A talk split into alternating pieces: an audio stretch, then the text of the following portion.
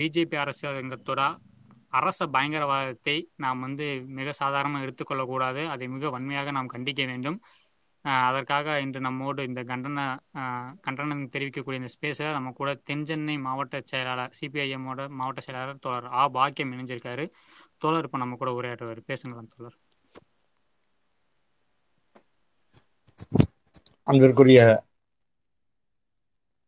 நண்பர்கள் அனைவருக்கும் என்னுடைய முதற்கண் வணக்கம்.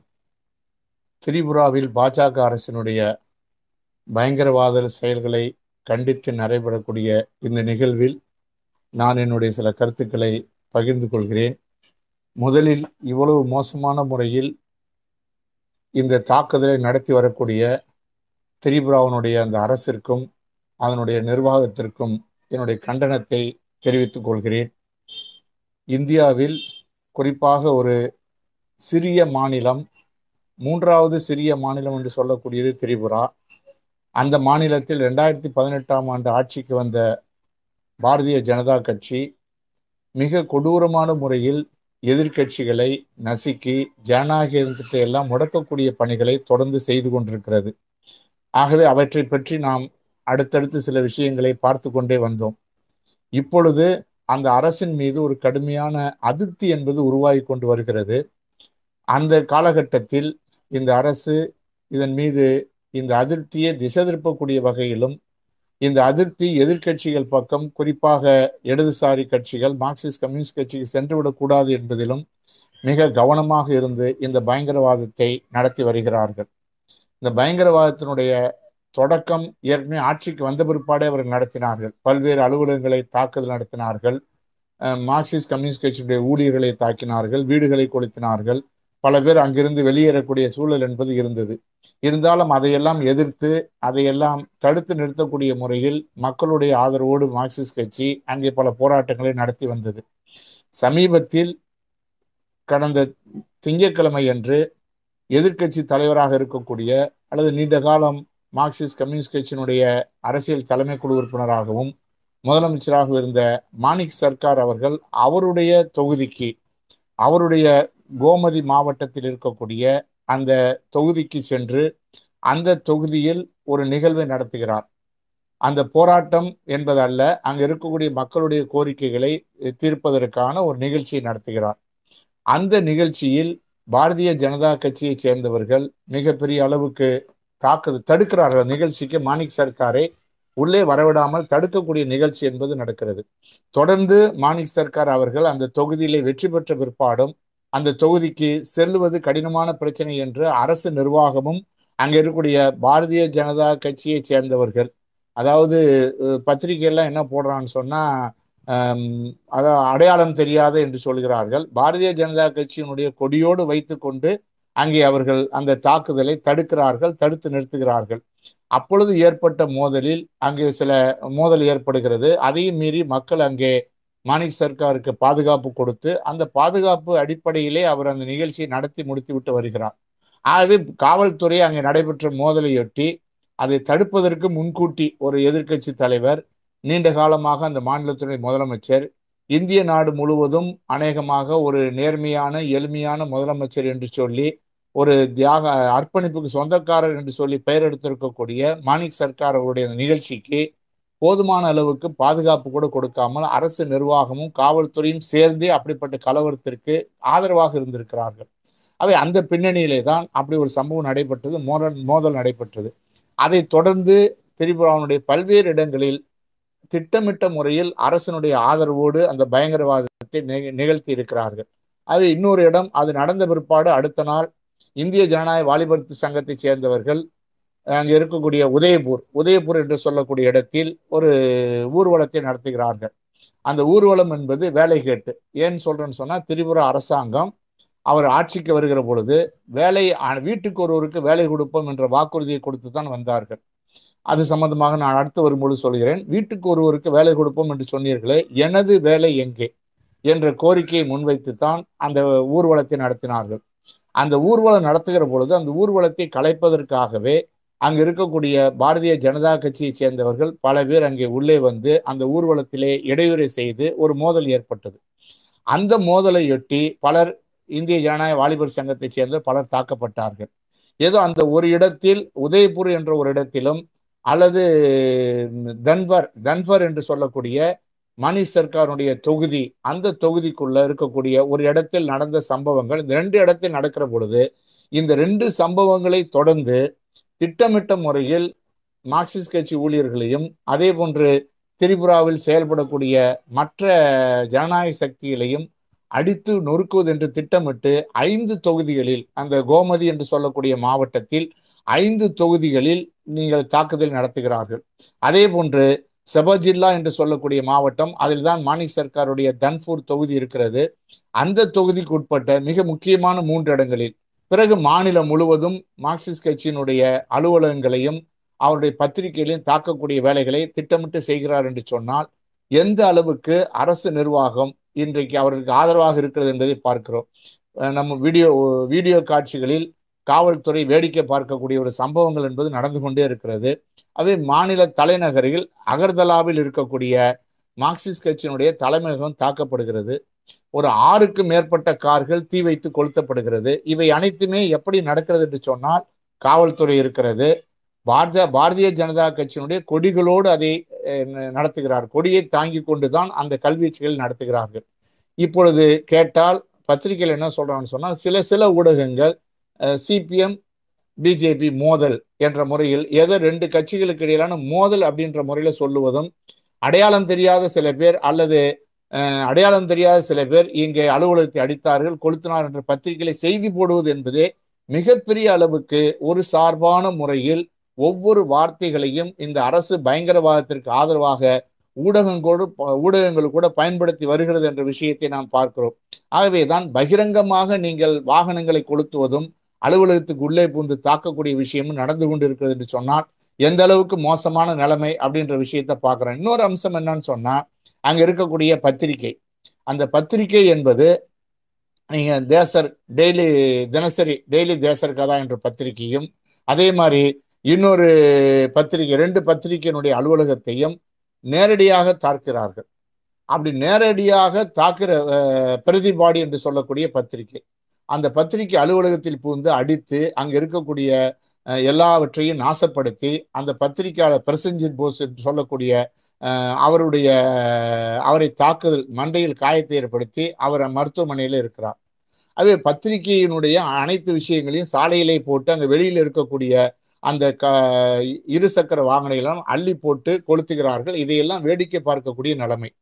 அது ஒரு பக்கம் மார்க்சிஸ்ட் கட்சியினுடைய மாநில தலைமை அலுவலகம் மாவட்ட அலுவலகத்தை தாக்குவது, இன்னொரு புறத்தில் பத்திரிகை என்று சொல்லக்கூடிய மக்கள் மத்தியிலே கொண்டு செல்லக்கூடிய முக்கியமான ஆயுதமாக இருக்கிறது அங்கே இருக்கக்கூடிய பிரதீபா பாடி என்ற பத்திரிகையும் அதே மாதிரி டெய்லி தேசர் கதா என்ற பத்திரிகையும் முக்கியமான விஷயமாக இருக்கு. ஆகவே அந்த பத்திரிகையில் இருப்பவர்கள் இங்கே தன்வீர் என்று சொல்லக்கூடிய தன்பூர் என்று சொல்லக்கூடிய மாணிக் சர்காருடைய தொகுதியிலோ அல்லது உதய்பூர் என்று சொல்லக்கூடிய இடங்களிலோ எந்த அந்த சம்பவத்திற்கு அதற்கு சம்பந்தம் இல்லை.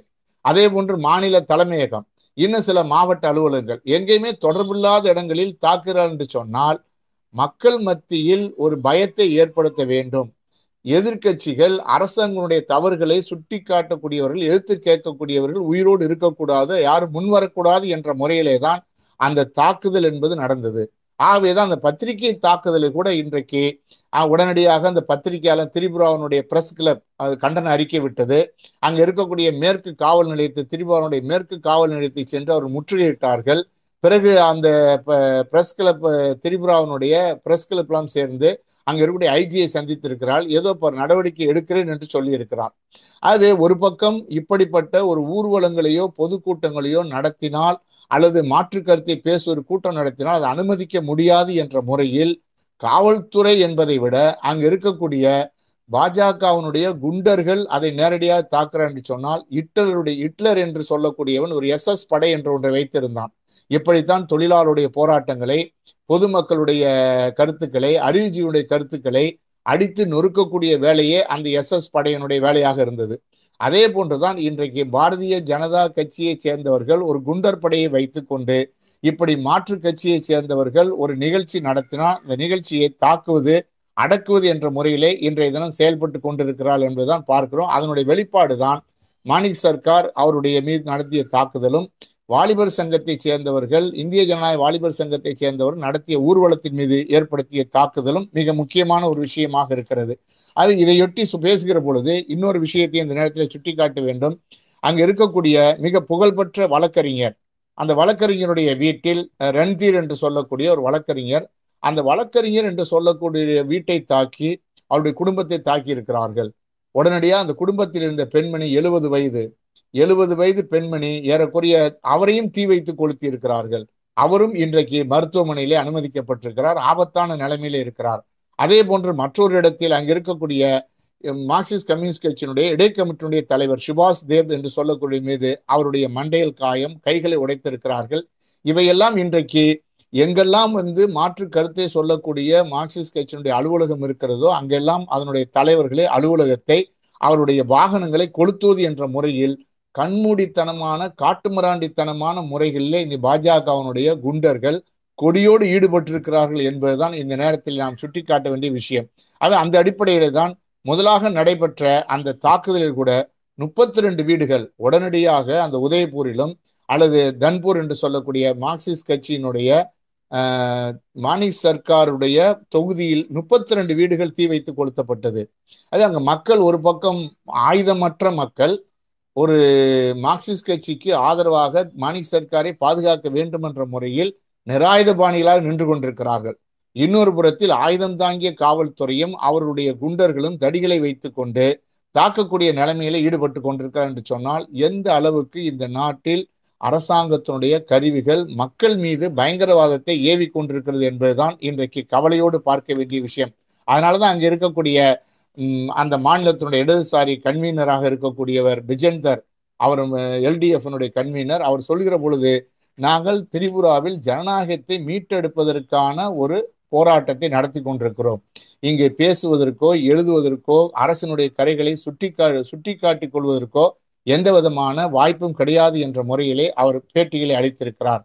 நாங்கள் நிகழ்ச்சிகளை முடித்துவிட்டு தன்பூர் என்ற இடத்தில் நிகழ்ச்சிகளை முடித்துவிட்டு வருகிற பொழுது கட்சி அலுவலகத்தை இடிப்பதற்கு புல்டோசரோடு வந்து நிற்கிறார்கள் பாஜகவை சேர்ந்தவர்கள். காவல்துறை வேடிக்கை பார்த்து கொண்டிருக்கிறது. புல்டோசர் எடுத்து வந்து அலுவலகத்தை இடிக்க வருகிறார் என்று சொன்னால் அவர்களுக்கு பின்னால் மக்கள் இல்லை, ஆனால் காவல்துறையும் சில குண்டர்களும் இருக்கிறார்கள். அதை தடுப்பதற்கான முயற்சியில் ஈடுபடுகிற பொழுதுதான் மீண்டும் தாக்குகிறாள் என்று சொல்லி அவர் தன்னுடைய பத்திரிகை அறிக்கையிலே தெரிவி தெரிவித்திருக்கிறார். அது அந்த அளவுக்கு மிக மோசமான முறையிலே தான் அந்த மாநிலத்தினுடைய அரசாங்கம் என்பது இன்றைக்கு செயல்பட்டு கொண்டிருக்கிறது, பகிரங்கமாக தாக்குதலில் ஈடுபட்டு கொண்டிருக்கிறது. இது இதற்கு மட்டுமல்ல, இந்த வேலைகள் நடந்து கொண்டிருக்கிற பொழுது இன்னொரு பக்கம் இன்னொரு புறத்தில் அந்த உயர் அதிகாரி அங்கே இருக்கக்கூடிய உயர் அதிகாரிகள் மாற்றப்படுகிறார்கள். அது அங்கே அடிஷனல் எஸ்பியாக இருக்கக்கூடியவர் ஒருவர் மீது பாஜகவை சேர்ந்தவர்கள் அந்த செபுஜில்லா மாவட்டத்தில் இருக்கக்கூடிய அந்த அதிகாரியை எஸ்பி மீது புகார் தெரிவித்து அவரை உடனே மாற்றி அந்த நிமிடத்தில் மாற்றி வேறொரு அதிகாரியை பாஜகவுக்கு ஆதரவான அதிகாரியை அந்த இடத்துக்கு அனுப்புகிறார் என்று சொன்னால் எந்த அரசு எந்த அளவுக்கு அந்த அரசனுடைய ஆதரவோடு அந்த தாக்குதல் என்பது நடைபெற்றிருக்கு என்பதை பார்க்கிறோம். மறுபுறத்தில் இன்னொரு புறத்தில் என்னன்னு சொன்னா ஒரு இருநூறுல இருந்து முன்னூறு பேர்கள் அந்த பத்திரிகையை தாக்குகிற பொழுது இருநூறுல இருந்து முன்னூறு பேர்கள் ஒன்றாக வந்து கொடிகளை வைத்துக்கொண்டு அரை மணி நேரம் அந்த பத்திரிகை அலுவலகத்தை சூறையாடி இருக்கிறார்கள்.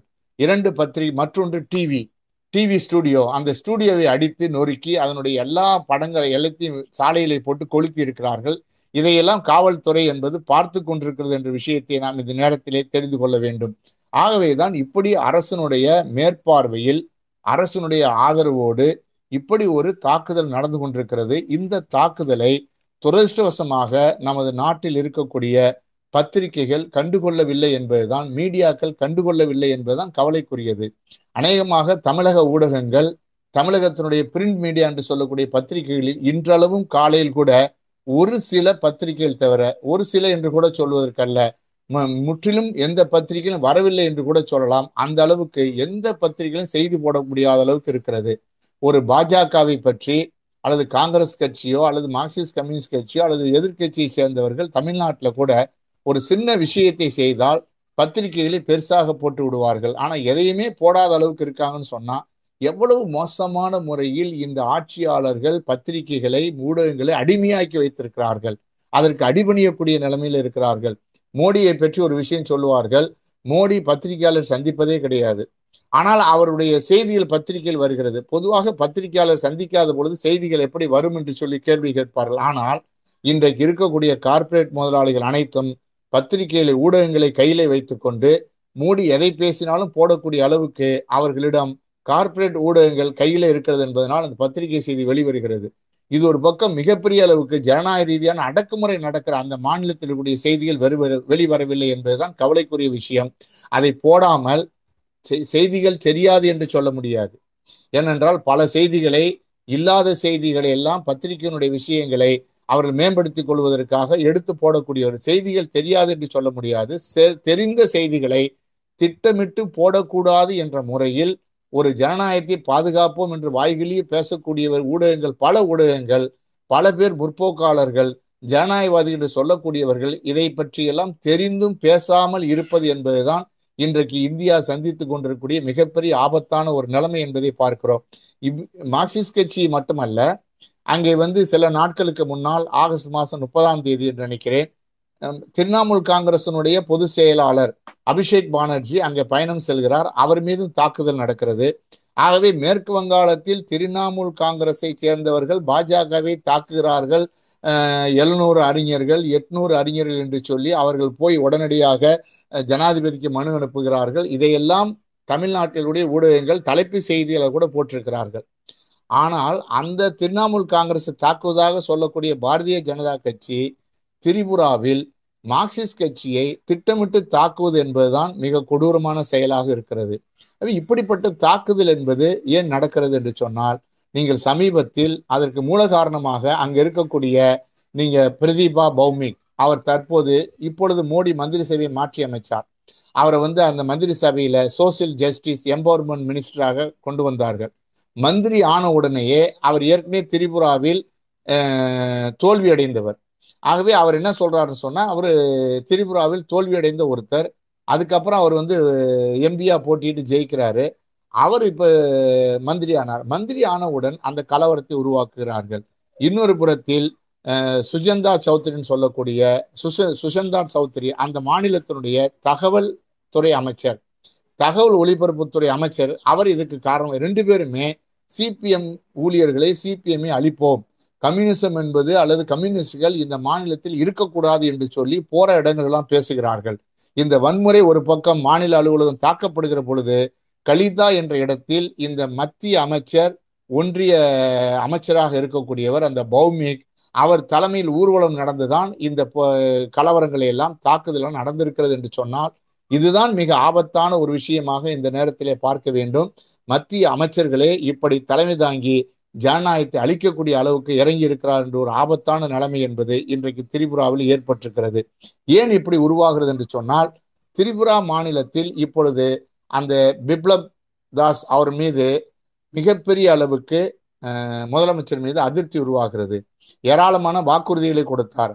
அந்த வாக்குறுதியில் முக்கியமான வாக்குறுதி என்னன்னு சொன்னா, அனைவருக்கும் வீட்டுக்கு ஒருவருக்கு வேலை கொடுப்போம் என்று சொல்லக்கூடிய வாக்குறுதி. வீட்டுக்கு ஒருவருக்கு வேலை கொடுப்போம் என்று சொல்ல வாக்குறுதி என்பது மே திரிபுராவை பொறுத்த வரைக்கும் அங்கே அதை வைத்துத்தான் அவர்கள் வாக்குகளை வாங்கினார்கள். அதே போன்று அரசு ஊழியர்களுக்கு ஏழாவது சம்பள கமிஷனை அமுல்படுத்துவோம் என்று சொல்லித்தான் வாக்குறுதியில் வாங்கினார்கள்.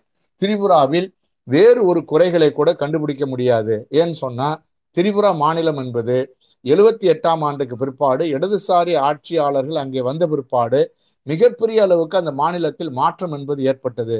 நிறுவன் சக்கரவர்த்தி தலைமையில் ஒரு பத்தாண்டு கால ஆட்சி என்பது இருந்தது, எண்பத்தி எட்டாம் ஆண்டு வரை இருந்தது. அந்த மாநிலத்தில் அவர்கள் ஆட்சிக்கு வந்த பிற்பாடு பெரிய முக்கியமான சாதனை நிலச்சீர்திருத்தம். இரண்டாவது முக்கியமான சாதனை திரிபுராவினுடைய பூர்வகுடி மக்களுக்கான tribal council, Tripura tribal areas autonomous district council என்பதை உருவாக்கி அரசியல் சட்டத்தினுடைய ஆறாவது பிரிவுரா உருவாக்கினார்கள். இதை இதற்கு முன்னால் செய்தது கிடையாது, யாருமே செய்யல. அப்படி செய்யாத ஒரு விஷயத்தை அந்த மாநிலத்தில் ஆட்சிக்கு வந்தவர் முதல் முதலாக செய்தார்கள். அப்படி செய்த பிற்பாடு அந்த மாநிலத்தில் மிகப்பெரிய அளவுக்கு டியூஜேஎஸ் என்று சொல்லக்கூடிய திரிபுரா உபஜாதி சமிதி என்ற அமைப்பிற்கும் வங்காளிகளுக்கும் இடையிலான மிகப்பெரிய அளவுக்கு மோதல், ஆதிவாசியினுடைய அந்த தீவிரவாதிகளும் பயங்கரவாதிகளும் ஒன்றாக சேர்ந்து கொண்டு மிகப்பெரிய தாக்குதல் நடத்தினார்கள்.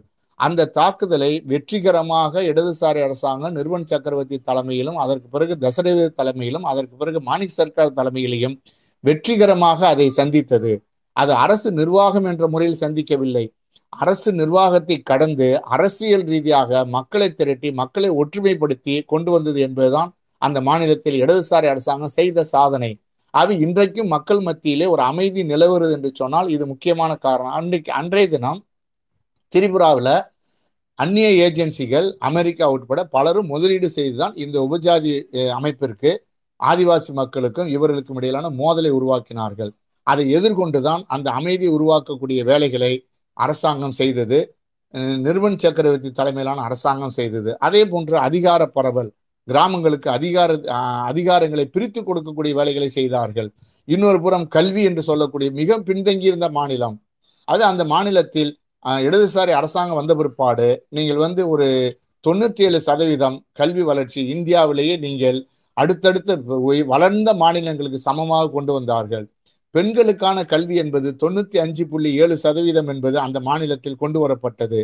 அவை கல்லூரி வரை இலவச கல்வியை ஒரு பின்தங்கிய மாநிலத்தில், தொழில் வளர்ச்சி இல்லாத மாநிலத்தில், ஆதிவாசி மக்களும் நீங்கள் கிராமப்புற மக்களும் அதிகமாக இருக்கக்கூடிய மாநிலத்தில், இன்ஃப்ராஸ்ட்ரக்சர் அடிப்படை கட்டுமானம் குறைவாக இருக்கக்கூடிய மாநிலத்தில் நீங்கள் இலவச கல்வி கல்லூரி வரை அந்த மாநில அரசாங்கம் கொடுத்தது என்று சொன்னால் அது இடதுசாரி அரசாங்கம் தான். அது இப்படி பல சாதனைகளை செய்திருக்கிறார்கள் என்பதுதான் முக்கியமான விஷயமாக சொல்ல விரும்புகிறோம். அது மாதிரி தான் நீங்கள் குழந்தைகளோட இறப்பு விகிதம் நீங்கள் இந்தியாவில் நாற்பது சதவீதமாக இருக்கிற பொழுது அங்கே இருபத்தாறு இருபத்தி ஆறு என்ற முறையில் எண்ணிக்கை ஆயிர இருபத்தாறு என்று இருந்தது, இந்தியாவில் நாற்பதாக இருந்தது. பிறப்பு விகிதம் இந்தியாவில் இருபத்தோரு ச இருபத்தி ஒன்று புள்ளி நாலாக இருந்த பொழுது அங்கே பதிமூன்றாக மா மாற்றப்பட்டது. இறப்பு விகிதம் என்பது நாலு புள்ளி ஏழு சதவீதம் இந்தியாவில் ஏழு சதவீதம் என்ற முறையில் இருந்து மாற்றப்பட்டது. இதையெல்லாம் நீங்கள் எழுபத்தி எட்டு வரை நிறுவன் சக்கரவர்த்தி தலைமையில் பத்தாண்டுகள் ஆட்சி, எழுபத்தி எட்டிலிருந்து நீங்கள் எண்பத்தி எட்டு வரை, எண்பத்தி எட்டிலிருந்து தொண்ணூற்றி மூணு வரை மீண்டும் காங்கிரஸ் ஆட்சிக்கு வந்தது.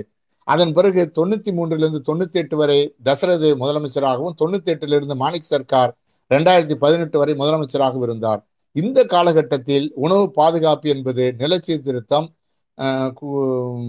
ஆதிவாசி மக்களுக்கான உரிமைகள், அதற்கு பிற்பாடு உணவு பாதுகாப்பு அநேகமாக அனைத்து மக்களுக்கும் பிடிஎஸ் நீங்க பொது விநியோக மூலம் ரேஷன் கடைகள் மூலமாக உணவு கொடுப்பது, ரெண்டு ரூபாய் கொடுப்பது பெரும்பகுதியாக அமுலான மாநிலம் அது. அதே போன்றுதான் மின்சாரம் என்பது மிகவும் பின்தங்கிய நிலைமையில் இருந்து மோடி அப்பப்போ பேசுகிறார் மின்சாரம் கொடுத்தோன்னு. இவரெல்லாம் வர முன்னாடியே தொண்ணூறு சதமான கிராமங்களுக்கு ஏறக்குறைய எட்டாயிரத்தி முன்னூத்தி பன்னிரெண்டு வாழ்விட கிராமங்கள் இன்ஹாபிட்டன்ஸ் இருக்கக்கூடிய இடங்களுக்கு தொண்ணூறு சதவீதம் மின்சாரத்தை கொடுத்த மாநிலம் திரிபுரா. அதே போன்றுதான் நீங்கள் வந்து இரிகேஷன் பாசன வசதி தொண்ணூத்தி அஞ்சு புள்ளி சதம் தொண்ணூத்தி அஞ்சு சதமான நிலங்களுக்கு பாசன வசதிகளை இந்த ஆண்டுகளில் இடதுசாரி அரசாங்கம் இருந்த ஆண்டுகளில் ஏற்படுத்தி கொடுத்திருக்கிறது. அது இதையெல்லாம் ஒரு பக்கம் மிகப்பெரிய அந்த திரிபுரா மாநிலத்தில் தலைகீழ் மாற்றத்தை ஏற்படுத்தியது இடதுசாரி அரசாங்கம். அதனாலதான் நீங்க அங்க உள்ளாட்சி தேர்தல் நடக்கிற பொழுது ஐம்பத்தி ஏழு சதமான பெண்கள் என்பவர்கள் அங்கே உள்ளாட்சி அமைப்புகளில் பொறுப்புகளில் இருக்கிறார்கள். கிராமப்புறங்களில் கூட பார்த்தீங்கன்னு சொன்னால், அதாவது ஒரு நகர்ப்புறங்களில் கூட முறைசாரா தொழிலாளர்களுக்கு இருபத்தி ஏழு விதமான பென்ஷன் திட்டத்தை வைத்திருக்கிறார்கள்.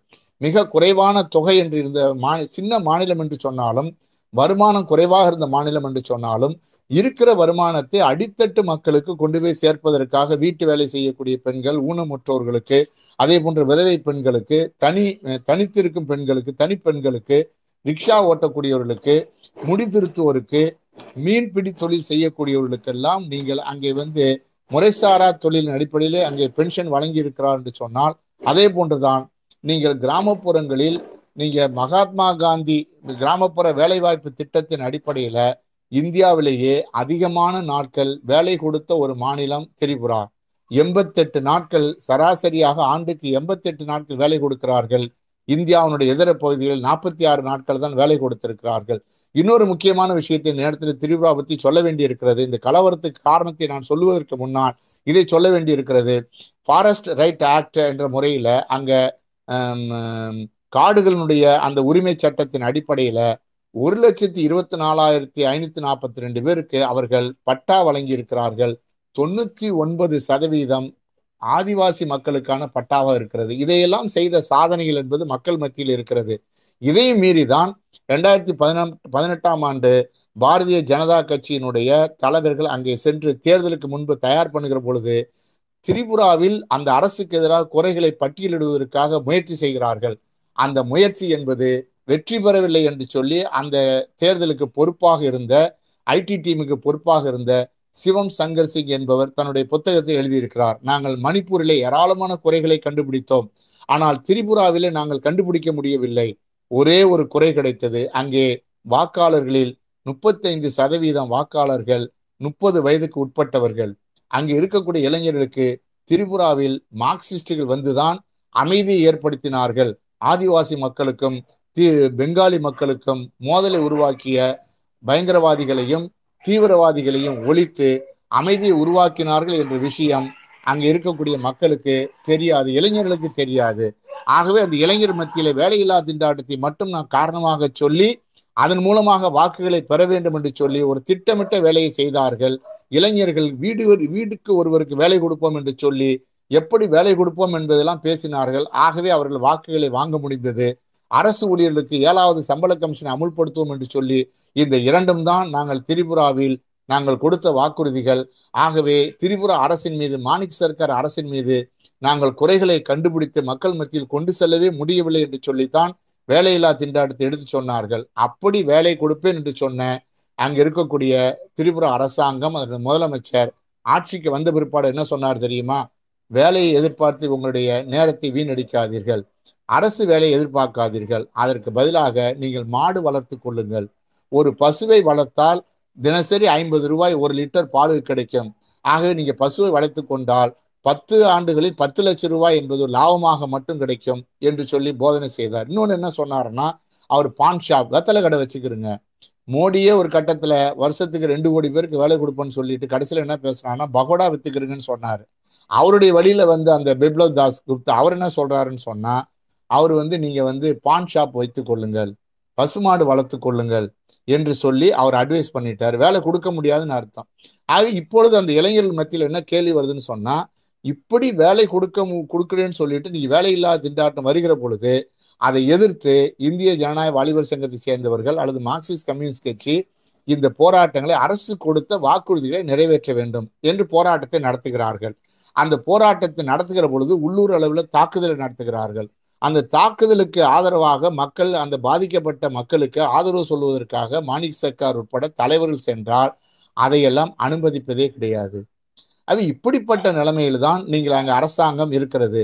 அரசாங்கத்தின் மீது அதிருப்தி இருக்கிறது என்று நான் மட்டும் சொல்லலை, இப்போ நம்ம மட்டும் சொல்லலை, மாணிக் சர்கார் சொல்லலை.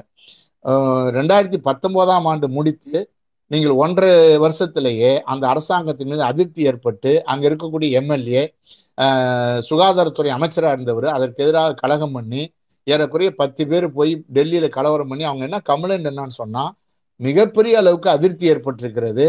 இந்த பிப்ளவ் தாஸ் தொடர்ந்து முதலமைச்சராக நீடிச்சா மீண்டும் இடதுசாரிகள் ஆட்சியை பிடித்து விடுவார்கள், மக்கள் கோபத்தில் இருக்கிறார் என்று சொல்லி மிக கல எம்எல்ஏக்களே கலவரம் செய்கிற பொழுது அவர்கள் பதவிக்கு கலவரம் செய்கிறார்களோ இல்லையோ, ஆனால் எதை சொல்கிறாங்கன்னு சொன்னால் மக்கள் கடுமையான அதிருப்தியில் இருக்கிறாங்க. ஆகவே இடதுசாரிகள் செய்ததெல்லாம் மீண்டும் நினைத்து பார்க்கிறார்கள், அவர்கள் மீண்டும் ஆட்சிக்கு வந்து விடுவார்கள் என்ற முறையில் முதலமைச்சரை மாற்ற வேண்டும் என்று சொல்லி அந்த கோரிக்கை வைக்கிறார்கள். அப்படி போனவரில் ஒருத்தர் தான் இப்பொழுது தகவல் துறை அமைச்சராக இருக்கக்கூடிய சுஜந்தா சௌத்ரி. அவர் ம மந்திரி பதவியை வாங்கிவிட்டு இப்பொழுது கலவரத்தில் ஈடுபடுகிறார். ஆகவே அந்த அரசின் மீது அதிருப்தி இருக்கிறது. அந்த அதிருப்தியை திசை திருப்புவதற்காக இப்படிப்பட்ட தாக்குதலை தொடர்ந்து நடத்தி கொண்டிருக்கிறார்கள். ஆகவே இது வந்து ஏதோ உள்ளூரில் ஒரு பாரதிய ஜனதா கட்சியினுடைய தொண்டர் நடத்தக்கூடிய தாக்குதல் அல்ல. இந்தியாவில் முழுவதும் மோடி அரசாங்கம், பாஜக அரசாங்கம் எப்படி பாசிச முறைகளில் எதிர்கட்சிகளை அடக்குவதற்கு செயல்பட்டு வருகிறதோ, எப்படி ஒரு விதமான வகுப்புவாத சிந்தனையை உருவாக்கி தன் மீது இஸ்லாமியர்கள் எதிரானோர் என்ற கருத்தை உருவாக்கி வருகிறதோ, அதே போன்றுதான் திரிபுராவில் அங்கு இருக்கக்கூடிய எதிர்கட்சிகள் வலுவாக இருக்கிறது, சட்டமன்ற உறுப்பினர் இருக்கிறார்கள். அவர்கள் முற்றிலுமாக அந்த தலைவர்களை மக்களோடு தொடர்புகளை மிக வன்முறையின் மூலமாக ஹிட்லர் பாணியிலே ஒழித்துவிட வேண்டும் என்ற முறையிலே இன்றைக்கு நேரடியாக களத்தில் இறங்கியிருக்கிறார்கள். இதை எதிர்த்து தான் அங்கு இருக்கக்கூடிய ஜனநாயகத்தை மீட்டெடுப்பது என்ற முறையில் மீண்டும் ஆட்சிக்கு வருவது பதவி வெறியோடு மார்க்சிஸ்டுக்கு அழிவில்லை, இருக்கிற ஜனநாயகத்தை இடதுசாரி அரசாங்கத்தால் மேம்படுத்தப்பட்ட அந்த மாநிலத்தை அவனுடைய வளர்ச்சியை பாதுகாக்க வேண்டும், மீண்டும் பின்னோக்கி செல்லக்கூடாது என்ற முறையிலே அந்த மாநிலத்தை பாதுகாப்பதற்கான போராட்டத்தில் மார்க்சிஸ்ட் கம்யூனிஸ்ட் கட்சி இறங்கி இருக்கிறது. அது இன்றைக்கு அகில இந்திய ரீதியிலே இந்த ஜனநாயக விரோத சக்திகளுக்கு எதிரான முறையில் அணிதிரள வேண்டிய தேவை இருக்கிறது. அந்த தேவையை நிறைவேற்றக்கூடிய முறையிலே நாட்டில் இருக்கக்கூடிய அனைவரும் ஒன்று சேர வேண்டும். திரிபுரா என்று சொல்லக்கூடிய அந்த சிறிய மாநிலத்தில், உள்கட்டமைப்பு குறைவாக இருக்கக்கூடிய மாநிலத்தில் மிகப்பெரிய அளவுக்கு மக்களுக்கு ஒரு அமைதியான வாழ்க்கையும், நில பங்கீடுகளையும், உள்ளூர் அதிகாரத்தையும், பென்ஷன் திட்டங்களையும் நிறைவேற்றிய இடதுசாரி அரசாங்கம், அதனுடைய மக்களுடைய தலைவர்கள், அந்த சார்ந்த சிந்தனையுள்ள மக்கள் இன்றைக்கு பின்னுக்கு தள்ளாமல் காப்பாற்றப்பட வேண்டிய தேவை இருக்கிறது என்ற முறையில் இதையெல்லாம் நிறைவேற்ற வேண்டும் என்று சொல்லி இந்த நேரத்திலே கேட்டுக்கொண்டு, இந்த அரசாங்கத்தினுடைய இந்த செயல்களை அரசாங்கத்தினுடைய செயல்களை கண்டிக்கக்கூடிய முறையில் நானும் கண்டிக்க விரும்புகிறேன். தமிழகத்தில் இருக்கக்கூடிய அனைத்து ஜனநாயக சக்திகளும் கண்டிக்க வேண்டும் என்று சொல்லி இந்த நேரத்தில் கேட்டுக்கொண்டு வாய்ப்புக்கு நன்றி கூறி முடித்துக் கொள்கிறேன். நன்றி, வணக்கம்.